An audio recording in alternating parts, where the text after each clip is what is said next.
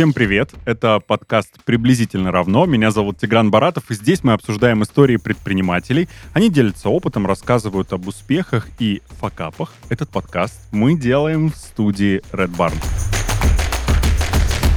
Итак, сегодня с нами два предпринимателя, бизнесмены, бизнесвумен.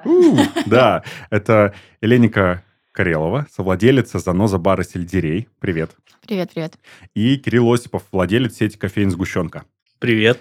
О чем пойдет речь, все догадались, я уверен, сразу. Мы будем говорить о таком формате бизнеса и предпринимательства, как места, где можно как минимум кофе приобрести. Это точно объединяет угу. вас, верно? Но в процессе мы наверняка узнаем, что сегодня, когда есть приставка кофейня, или даже если прям звучит слово бар, это не значит, что там нельзя чего-нибудь вкусное а еще есть. добрать. Да, да, однозначно.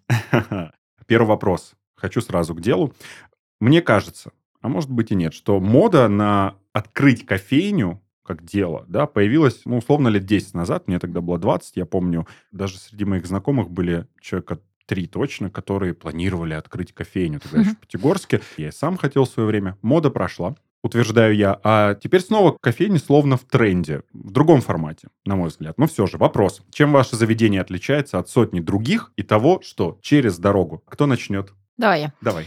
На самом деле очень прям злободневная история, потому что мы изначально, почему в партнерстве открыты занозы, потому что я считаю, что сложно быть шампунем два в одном. Ну, точнее, нет цели быть таковыми. Мы очень хотели объединить два формата кофе и еду. И когда замышлялась заноза, мы как раз-таки именно с этой задачей и объединили свои усилия. Я со стороны кухни, как человек, который абсолютно заморочен в приготовлении еды, круассанов, выпечки. И Стас, мой партнер, который повернут был на кофе, обжаривал зерно в светбинсе. И мы просто увидели, что из сельдерея гости идут с пакетами, нашими сэндвичами, салатами пить кофе в кофейню. Из светбинса, соответственно, они идут к нам со стаканчиками кофе. Я понимала тогда, что рынок, это было 4 года назад, больше четырех даже. Рынок кофеин очень специфический, то есть кофейни с классным зерном, с классными профессиональными бариста совершенно не могли предложить ничего качественного относительно еды. А рестораны даже там с мишленовскими звездами до сих пор не могут похвастаться хорошим кофе. Поэтому наша основная задача была объединить эти два продукта и сделать так, чтобы под одной крышей вы могли выпить вкусный кофе и съесть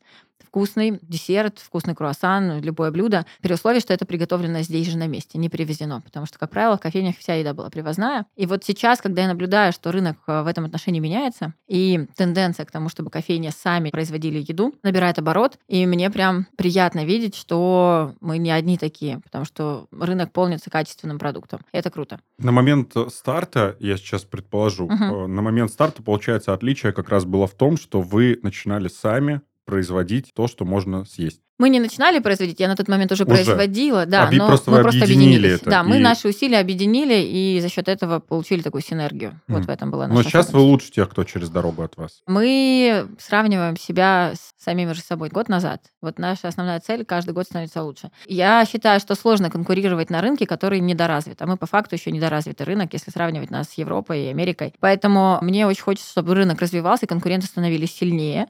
Поэтому тут больше про коллег, по цеху, нежели mm-hmm. чем про конкурентов. Ну, нет такого какого-то ревностного отношения, сравнения. А очень хочется, чтобы в целом конечный потребитель, гость получил максимум. И все мы на это заточены. Кирилл, тот же вопрос. Чем ваше заведение отличается от сотни других? ну, того, мы, наверное, открывались от внутренней потребности пить кофе в городе, потому что изначально я и партнер работали с кофе на обжарке Омни кофе, и отсюда у нас появилась экспертиза в этой сфере в области кофе. То есть, как Стас на обжарке, мы тоже на обжарке, но на другой. Это на Красных Партизан 2-1, до сих пор они существуют, классная компания, местная, локальная. И мы столкнулись с такой ситуацией, что приезжая на работу, ты можешь выпить классный, вкусный, сочный эспрессо, и он не горький, и он может быть там со вкусом клубники или там ягод или желтого спектра тропические фрукты могут быть во вкусе. А в город, когда ты приезжаешь, то нет этого ни эспрессо, ни молочного напитка интересного. Отсюда появилась потребность открыть кофейню. По сути, был только Sweet Beans, Nuts and Coffee, и мы вот открылись, получается, как будто бы третьими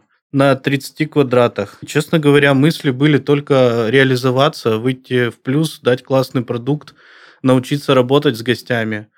Продукцию мы тоже с первого дня начали производить самостоятельно, но это были совершенно простые десерты домашнего формата, то есть это как вот будто бы мама дома готовит. И прости, пожалуйста, просто до сих пор помню, как ты ко мне в Сидбинсе подошел и спросил, на каком хлебе вы делаете? Вы Харрис используете в плане сэндвичей? И я просто помню, когда вы начинали, и вижу, каких результатов добились. И это очень круто, что с малого шага и дальше как бы усложняя, усложняя процессы, э, это прям похвально. Ну, у нас много вопросов были решены интуитивно, потому что среди нас не было ни профессиональных управляющих, ни рестораторов. Какой-то бэкграунд общепитовский был у всех, и у меня, у Ивана Гаврилова, который там долгое время был моим партнером, мы вот расстались только два года назад. Слава богу, у него все хорошо, и у меня все хорошо. Довольно тяжелый такой период был, где-то полгода мы там понимали, как все правильно сделать. Слава богу, юристы помогли и все разделили. И смысл в чем? Что постепенно-постепенно эволюционировали и тоже приняли решение, что либо мы остаемся только в кофе, и продукт должен быть уникальный, либо мы добавляем кухню, и тогда кофе может быть классным, но тогда вот этого кофейного снобизма можно чуть-чуть от него отойти. Внутренняя потребность сработала больше кухни, и мы добавили квадратуру на всех кофейнях и, соответственно, начали готовить завтраки. По сути, мы и есть сейчас кофейня с завтраками. Что-то большее, то есть в ресторан либо в кафе полноценное, мы не будем уходить. Хорошо. Сегодня, здесь, сейчас у вас наверняка есть в голове эта информация, я уверен, о самом покупаемом сегодня продукте. Если это не продукт, не блюдо, то кофе. Если кофе, то какой? Давайте. Ну, круассаны, тут даже думать Кро... не надо. Да, сам ну, покупаем? Конечно, и mm. побить их очень тяжело. Следующей позиции да, с большим отставанием. Я сам покупаю у Леники круассаны. Ну, как бы да. Не одно утро началось в занозе на завтрак. Добиваю рейтинг, а может какой-то определенный все-таки? Классический, слава богу. Да, мне безумно приятно осознавать, что люди понимают, что а, качественный круассан не надо прятать за начинкой. И они, когда приходят, говорят, у вас есть пустой круассан? Я прям скрипя зубами, говорю, что там столько масла, что он не может быть пустым, он классический, без начинки. Но это прям классно осознавать, что да, круассан у нас в топе, но вот партнеру моему Стасу, например, это не очень нравится, потому что мы не ассоциируемся всегда с кофе. У нас огромный пласт работы проделан в плане там, представленности на кофейном рынке. Мы очень хорошо себя чувствуем, и в кофейной сфере в узкой нас знают. Но средний гость, я имею в виду статистически, на самом деле больше ассоциирует нас с круассанами и с выпечкой. Угу. Вот такая практика, да. Окей, Кирилл. Ну, а мы все равно больше кофейня. Сколько я не пытался вкладывать туда личную энергию, потому что мне еда немного ближе была изначально, чем кофе. Никак не получается. Всегда у меня 70 на 30 это кофе по отношению к еде. И у меня средний капучино лидер продаж всегда и зимой, и летом. У нас довольно сильная молочка, то есть молочный напиток, поэтому вот средний капучино. Сколько стоит средний капучино? Хороший вопрос. Мы недавно подняли цены. По-моему, 160 рублей. А классический круассан? 150. Угу. Уже знаете, сколько лет? Сколько? Пять лет. Мы не меняем цены. Будете менять?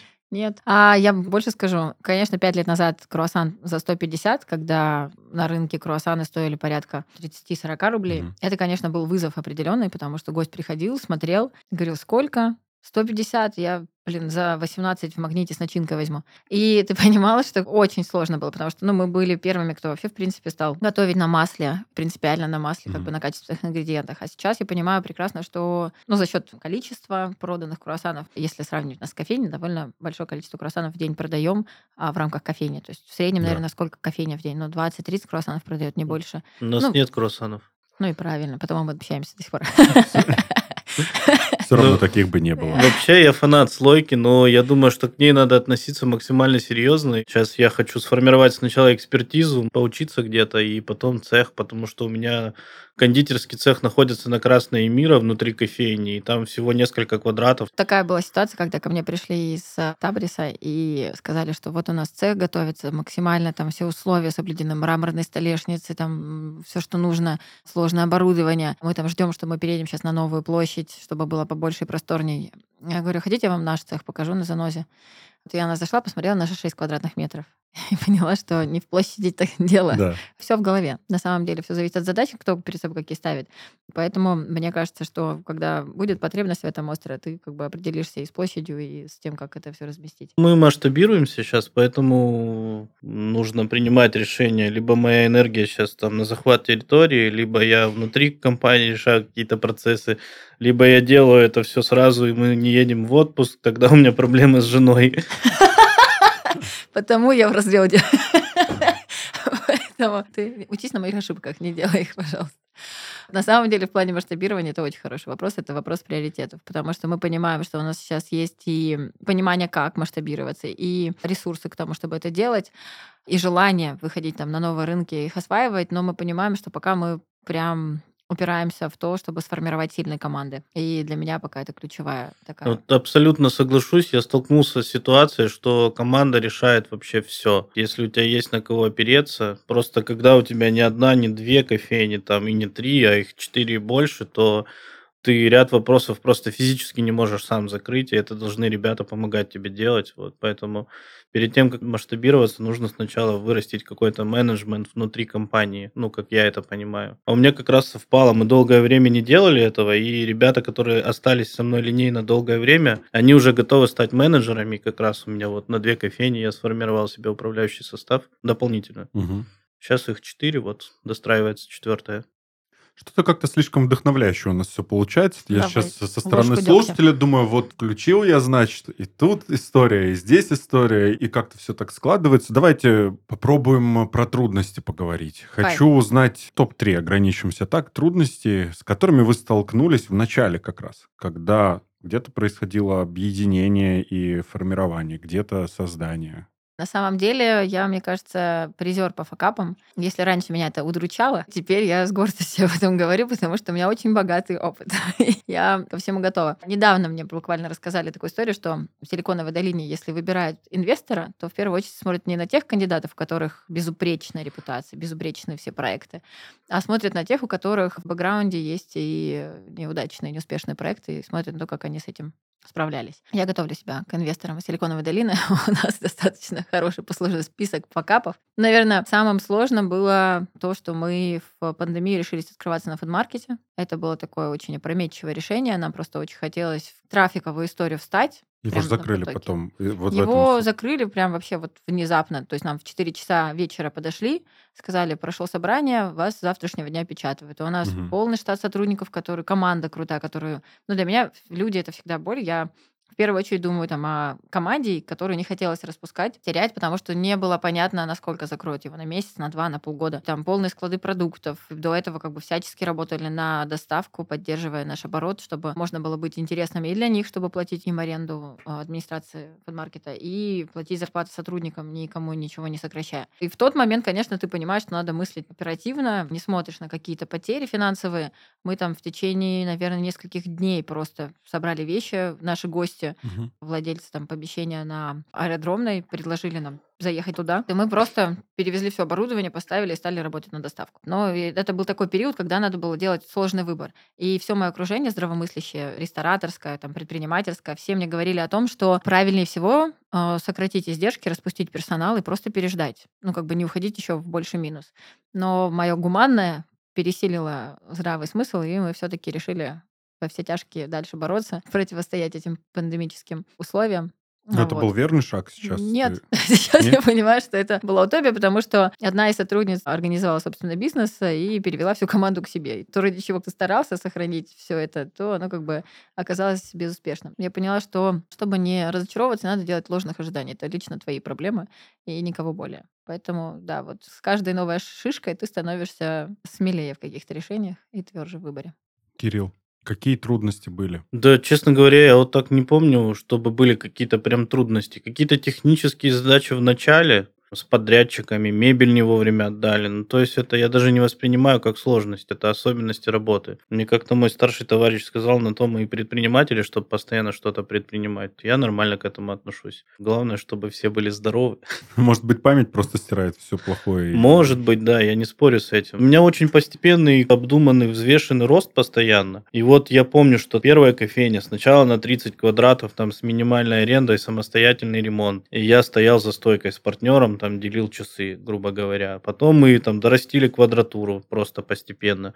Потом взяли 50 квадратов на Красное Мира, потом удалось там занять все помещение 150 квадратов. Потом уже осознанно с прибыли открыли третий проект. То есть у нас очень все взвешено и осторожно. Поэтому я не подхожу инвесторам Силиконовой долины. Мгм. Да нет, ну я на самом деле тоже начинала с 30 квадратов, и часы рабочие даже ни с кем не делила в течение первого полгода. Работала без выходных с утра до вечера. Но это несложно, когда ты понимаешь, к чему ты идешь. А вот когда речь идет о каких-то факторах выбора, когда на чаше весов у тебя какой-то человеческий фактор и твоя собственная выгода и прибыль. Может быть, ты просто не стоял перед этим выбором, все изначально грамотно делал как предприниматель, но для меня вот это всегда такой момент, потому что я себя не считаю предпринимателем, я все-таки считаю себя ремесленником, и мне очень нравится то, что я делаю, поэтому я и в партнерстве, потому что есть э, ребята, которые меня уравновешивают, потому что ремесленником ты как бы далеко не уедешь. И все последующие заведения, которые открывались, открывались сугубо исходя из потребности гостя находить наш продукт где-то в более удобной локации. Поэтому непонятно, как с таким мышлением масштабироваться. Давайте про деньги.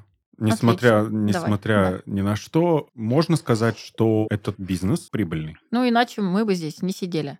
Это откровенно так. Просто за спасибо вряд ли бы я дальше могла бы существовать. Деньги однозначно нужны, и бизнес должен быть рентабельным, иначе ты не сможешь ни дать возможность своей команде расти, ни дать возможность гостю попробовать твой продукт в разных локациях.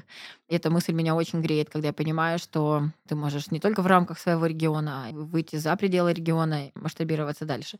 И это возможно только при условии, что ты успешен, рентабелен и экономически эффективен. Так. Да, деньги это же возможность покупать лучшее оборудование, давать лучшее образование сотрудникам, покупать какие-то курсы, платить вовремя аренду, чувствовать себя лично лучше, возможность семье дать образование, отправить там дочку в частную школу, а младшую в садик платный. Ну и плюс это же, грубо говоря, если ты делаешь все правильно, то они приходят как лекало такое или как измерение того, правильно ли ты поступаешь по отношению к своему бизнесу. Для меня финансовая часть это вот именно то, о чем говорит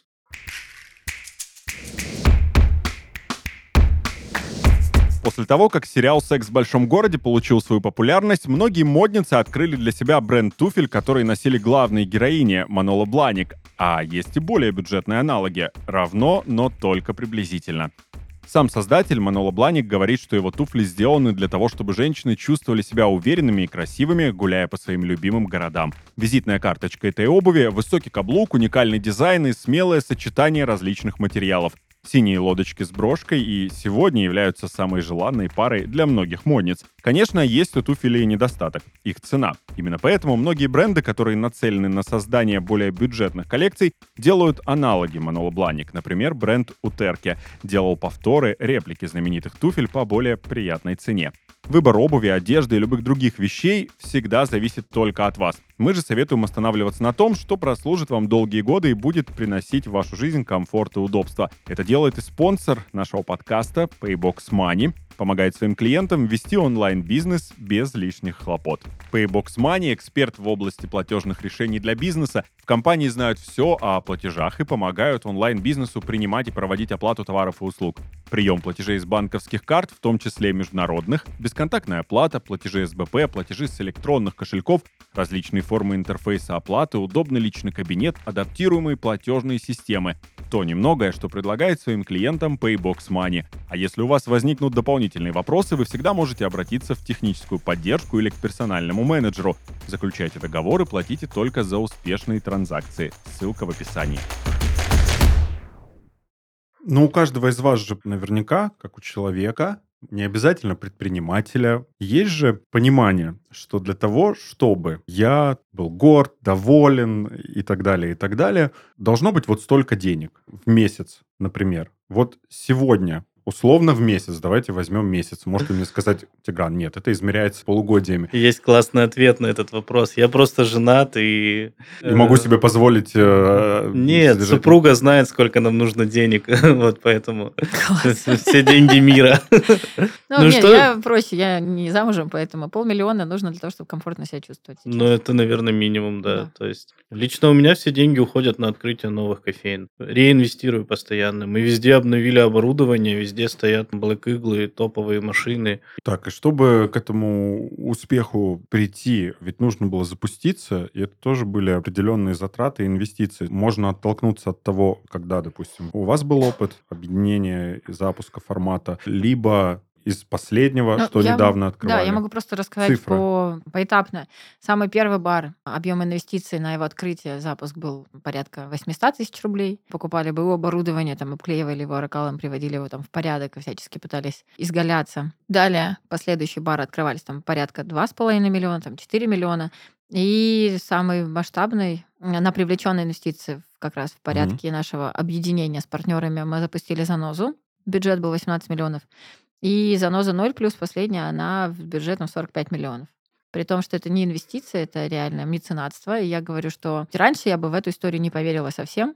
Я бы подумала, что здесь какой-то есть злой умысел. Но потом я поняла, что когда у тебя есть уже какой-то лимит доверия у аудитории и есть имя, которое что-то значит, не знаю, которым доверяют, которое там равно качество. У нас появились э, не инвесторы, опять-таки, это люди, меценаты, которые вложили эти деньги, не требовали возврата, а просто за абсолютно умеренные деньги берут аренду за то помещение, которое сдали нам под ключ. Там все, что было сделано в занозе 0+, вплоть до ложек, форм официантов, тарелок, все это за средства партнеров.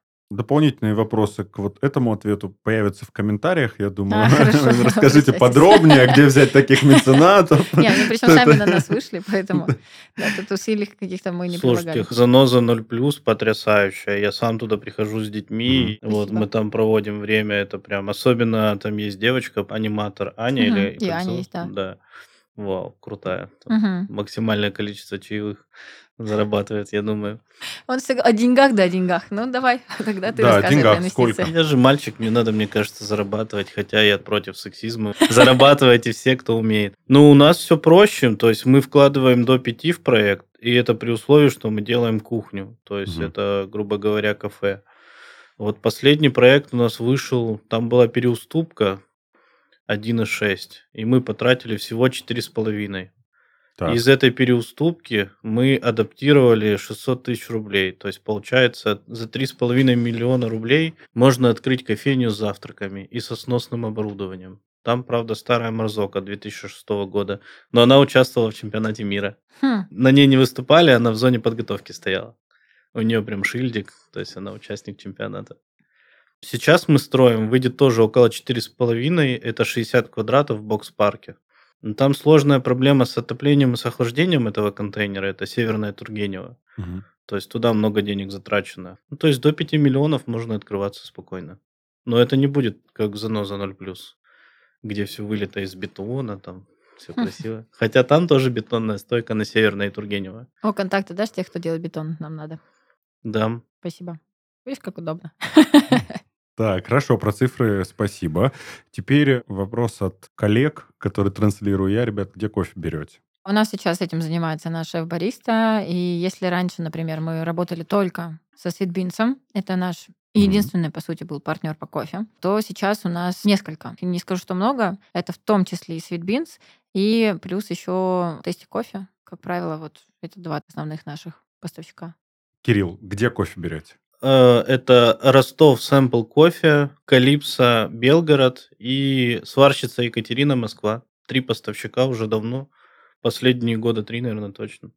Я убежден в том, что очень важно, где берете кофе, в частности, потому что я вот Кириллу перед тем, как мы сели с вами у микрофонов, не успел рассказать, хотел пожалиться про то, как я сходил в одну прям популярную в нашем городе кофейню, в одну из сети, Долго я туда не заходил, мне атмосфера не очень близка. Но зима, холода, хочу согреться, захожу, покупаю кофе и понимаю, что я просто не могу это пить. Я люблю кофе. Я каждый день пью кофе. Я стараюсь покупать его в новых местах, когда иду по улице Красной в Краснодаре. Там зайти, о, в этом месте я еще не брал, зайду попробую. А вдруг здесь тот самый лучший, который я захочу пить каждый день. И, кстати, редко бывает, что в дополнение к нему в какой-нибудь новой кофейне я встречаю что-то действительно съедобное. Это угу. вот прям честно. То есть там что-то лежит на витрине, но либо не вызывает желания, чтобы ты это взял, либо ты это берешь и понимаешь, что о, это не тот перекус перекус, который я хотел. К чему я? Кофе очень важно где брать. Вот Эльник сказала, где вы берете. Кирилл сказал, где берете вы. А где лучше брать? Там, а, где вы или где вы? Или вообще не важно? Нет, ну на самом деле здесь вопрос в том, что, например, Sweet Beans, ну, откровенно, как бы не все могут себе позволить. Ну, потому что ценник достаточно mm-hmm. высокий. И мы же долгое время держались на том, что у нас довольно высокая себестоимость зерна была, ввиду того, что после спецоперации резко стали подниматься цены, и мы понимали, что мы оказались в таких стесненных условиях, потому что есть конкурентный рынок, у тебя растет там цена у поставщика. Ты не можешь поднимать цену на кофе бесконечно, ориентируясь на то, что ну, ничего, гости наши знают, пусть они тогда платят за это качество. Вот, и мы оказались между двух огней. С одной стороны, есть партнер, с которым у нас очень долгие выверенные отношения. Но Светбинс — это семья, это на самом деле даже больше не про партнерство, а про какие-то родственные такие связи. Ты понимаешь, что, с одной стороны, ты не хочешь расторгать эти взаимоотношения, mm-hmm. но и не можешь в условиях рынка продолжать брать по такой цене. И поэтому мы нашли компромиссное решение ввиду того, что мы берем какие-то лоты но свитбинса, но часть зерна выбираем тщательно, сорсим, тестируем, проводим капинги и понимаем, что как бы мы берем что-то такое, чтобы и было еще и привычно гостю. Потому что у нас большинство гостей, которые к нам приходят, они привыкли к итальянскому зерну, несмотря на то, что сколько времени тратится на то, чтобы переучивать. Но очень много гостей, которые искушенные, но там путешествующие, но приходят и говорят, мне ваш кофе очень кислый. Давайте что-нибудь другое. Там, давайте какой-нибудь ровный вкус. Да, и тут бы предложить да. какую-то да. альтернативу. Да. У нас этот вопрос решился автоматически. Мы любой вопрос стараемся решить в пользу гостя. Угу.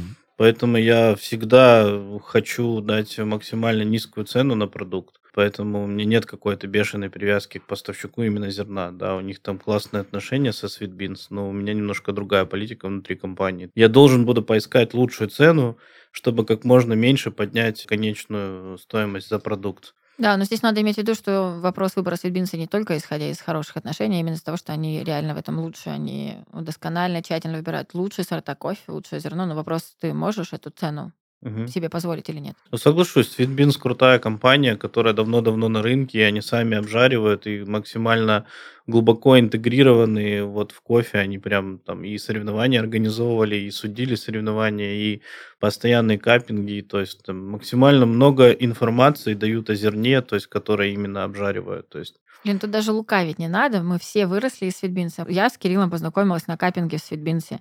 Все ходили туда, развивали свое кофейное представление, и это родоначальник вообще кофейной культуры. Поэтому тут как бы просто надо дать должное тому, что это Действительно, там Аркадий, его все называют кофейным папой. Это отец всей кофейной культуры, он, конечно, мощный. Опять-таки, ты должен быть и мастером своего дела, но еще и предпринимателем, и под эти условия рынка как-то оптимизироваться, адаптироваться. Мы, прости, перебил, работаем на натуральной Эфиопии, и, слава богу, ее много кто может добывать, то угу. есть рынок стал максимально прозрачным, и жарить тоже могут. Тут мы отталкиваемся от вкуса. Вот. У меня какие задачи передо мной стоят? Чтобы можно было пить эспрессо в чистом виде, чтобы он был понятный, простой, сладкий, не сильно кислотный, но и не горький. То есть то, о чем говорит Эленика, что многие дают запрос еще по старому бэкграунду на какую-то горечь в чашке, как в Италии. У нас, кстати, так как мы кофейня, такого запроса ментально меньше. То ну, есть, потому что да. целенаправленно к вам идут именно за кофе, а к нам все-таки приходят Поэтому поесть. я могу работать с кислотным кофе, и у меня несколько кофемолок э, под альтернативу, и под эспрессо, и под второй вид эспрессо.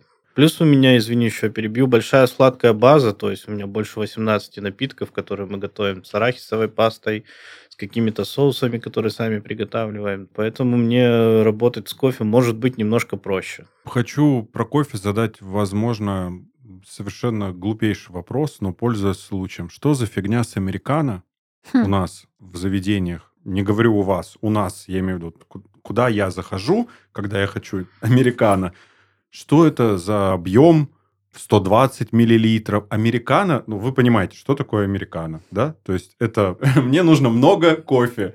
Что за история в заведениях? Если с собой, то, во-первых, вот эти маленькие форматы. Мне кажется, это вообще противозаконно и не должно быть американо в маленькой чашке с собой. А уж когда я прихожу в заведение, открываю меню и вижу американо 150 или 120 миллилитров, там 250 рублей. Такой, Что? почему? Зачем? Зачем вообще такой а объем? я тебе хочешь раскрою глаза? Раскройте, объясните. Самая главная крамольная вещь, ты говоришь, что это вот за преступление? Преступление выбирать американо. Выбирай да? бач или фильтр кофе. Все.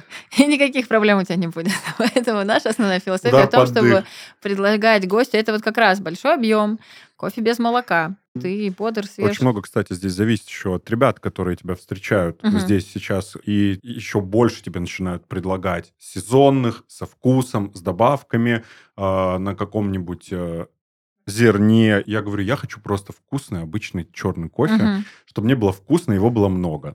А, тогда американо.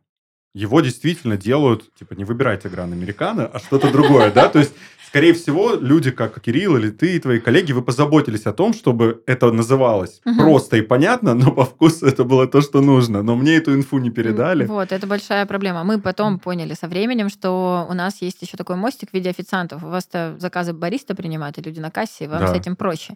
У вас профессионал общается с потребителем. А у нас история в том, что официант, он все-таки человек более-менее универсальный, он там и знания по кухне ловит, и по кофе. И когда мы понимали, что у нас кофе как продукт не представлен представлен так же, например, как круассаны, мы поняли, что загвоздка как раз-таки вот в этом звене, который mm не доносит эту информацию, который там сам не понимает, в чем специфика того или иного вкуса. И вот сейчас активная работа идет именно на это, на то, чтобы официантов поднатаскать, чтобы сами пили, сами знали свой продукт досконально, могли это предложить гостю. Поэтому ходить туда, куда вот... Там, где да. Ходи к нам. Ходи к нам, да. У нас вопрос американо решен просто. Мы его готовим, готовим с удовольствием. Я знаю, почему его предлагают 180. Скорее всего, шеф-бариста хочет э, получить большую насыщенность внутри чашки, чтобы ты не просто разбавленную водичку кофейную пил, а чтобы прям выпил тонизирующую такую штуку. Но мы сделали просто двойной. Это будет 400 миллилитров в большом стакане, там будет 4 эспрессо. У нас был вопрос, делать американо, либо уйти только в батч-брю и стать модной кофейней кофейней, но мы решили, что мы будем против снобизма кофейного. Поэтому просто народная история. Хочешь американо, ты за эту чашку заплатила, она полностью на 100% твоя. Пользуйся ей как хочешь. С удовольствием сахара насыплю, сиропа, все, что хочешь. Хочешь, вообще не буду трогать, только чистый кофе. Но я тоже сам лично выбираю двойной эспрессо и батч брю фильтр кофе. То есть у меня прям норма с пью эспрессо и фильтр кофе маленький, 200 грамм.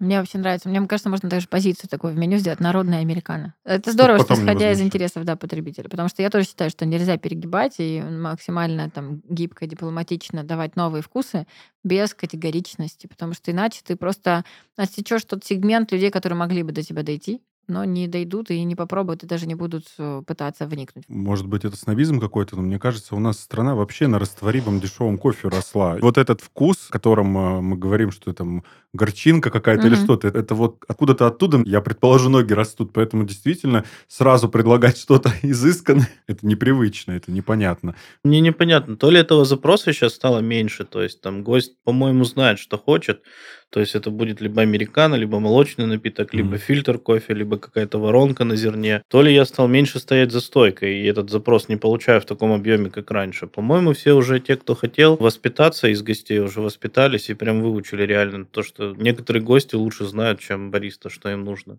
Угу. Да я думаю, что все знают лучше, что им нужно, чем бариста. Ну да, есть такие, кто уже решил, что он любит, заходит и сразу говорит. А я люблю, вот, например, попробовать что-то новое, и часто жалею об этом. И вопрос тоже из разряда «объясните какой-то замес давно, я, правда, видел в соцсетях пару месяцев назад, по поводу того, что, ребят, hello, а что за цена на молоко? Как раз про то, что кофе. Вам угу. на каком молоке? Угу. Да, плюс 90 рублей к стакану, там, или плюс 80 рублей.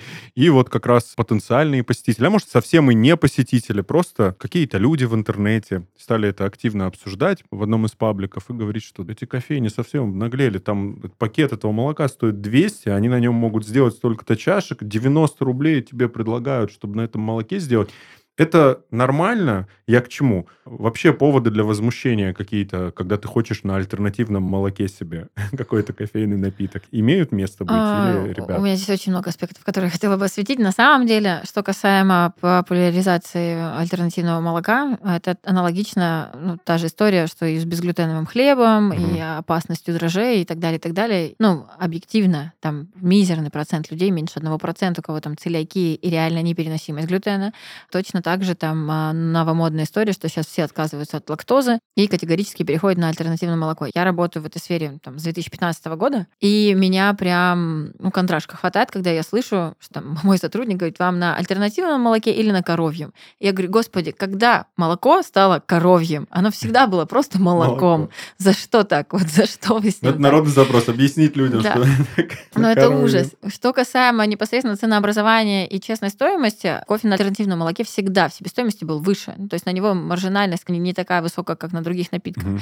По ту сторону баррикад, когда люди видят только вершину там айсберга, им кажется, что да, там кто-то на ком-то наваривается. Но я думаю, что если вникнуть в детали и понять, разобрать, у нас таких как бы прецедентов не было. Вот, поэтому мне тут сложно что-то говорить. Мгм. Но вообще, в принципе, тенденция, идущая к тому, чтобы пить кофе на альтернативном молоке, она мне не нравится. Я считаю, что если ты любишь кофе, ну пей тогда его без молока. Если не переваришь молоко, пей просто американо, да? Да. Народное американо. Как-то, как там Тигран-то у вас называется? Американо вы пьете? Да? Вообще, мой любимый напиток всегда был это flat white. Это короткий, крепкий капучино, где вкус кофе превалирует над молоком. Но после 30 лет я перестал переваривать или усваивать молоко. Я не разобрался в этом Вот мы вопросе. собрались с вами. Да, и я вот сделал, как сказала Елененька, перешел на черный кофе. Я пью эспрессо и фильтр кофе. Но если мне нужно попробовать что-то авторское, когда мы принимаем решение, будет оно в меню или нет, я тоже пью, если это какой-то ореховый раф или арахисовый, я добавляю альтернативное молоко, чтобы попробовать.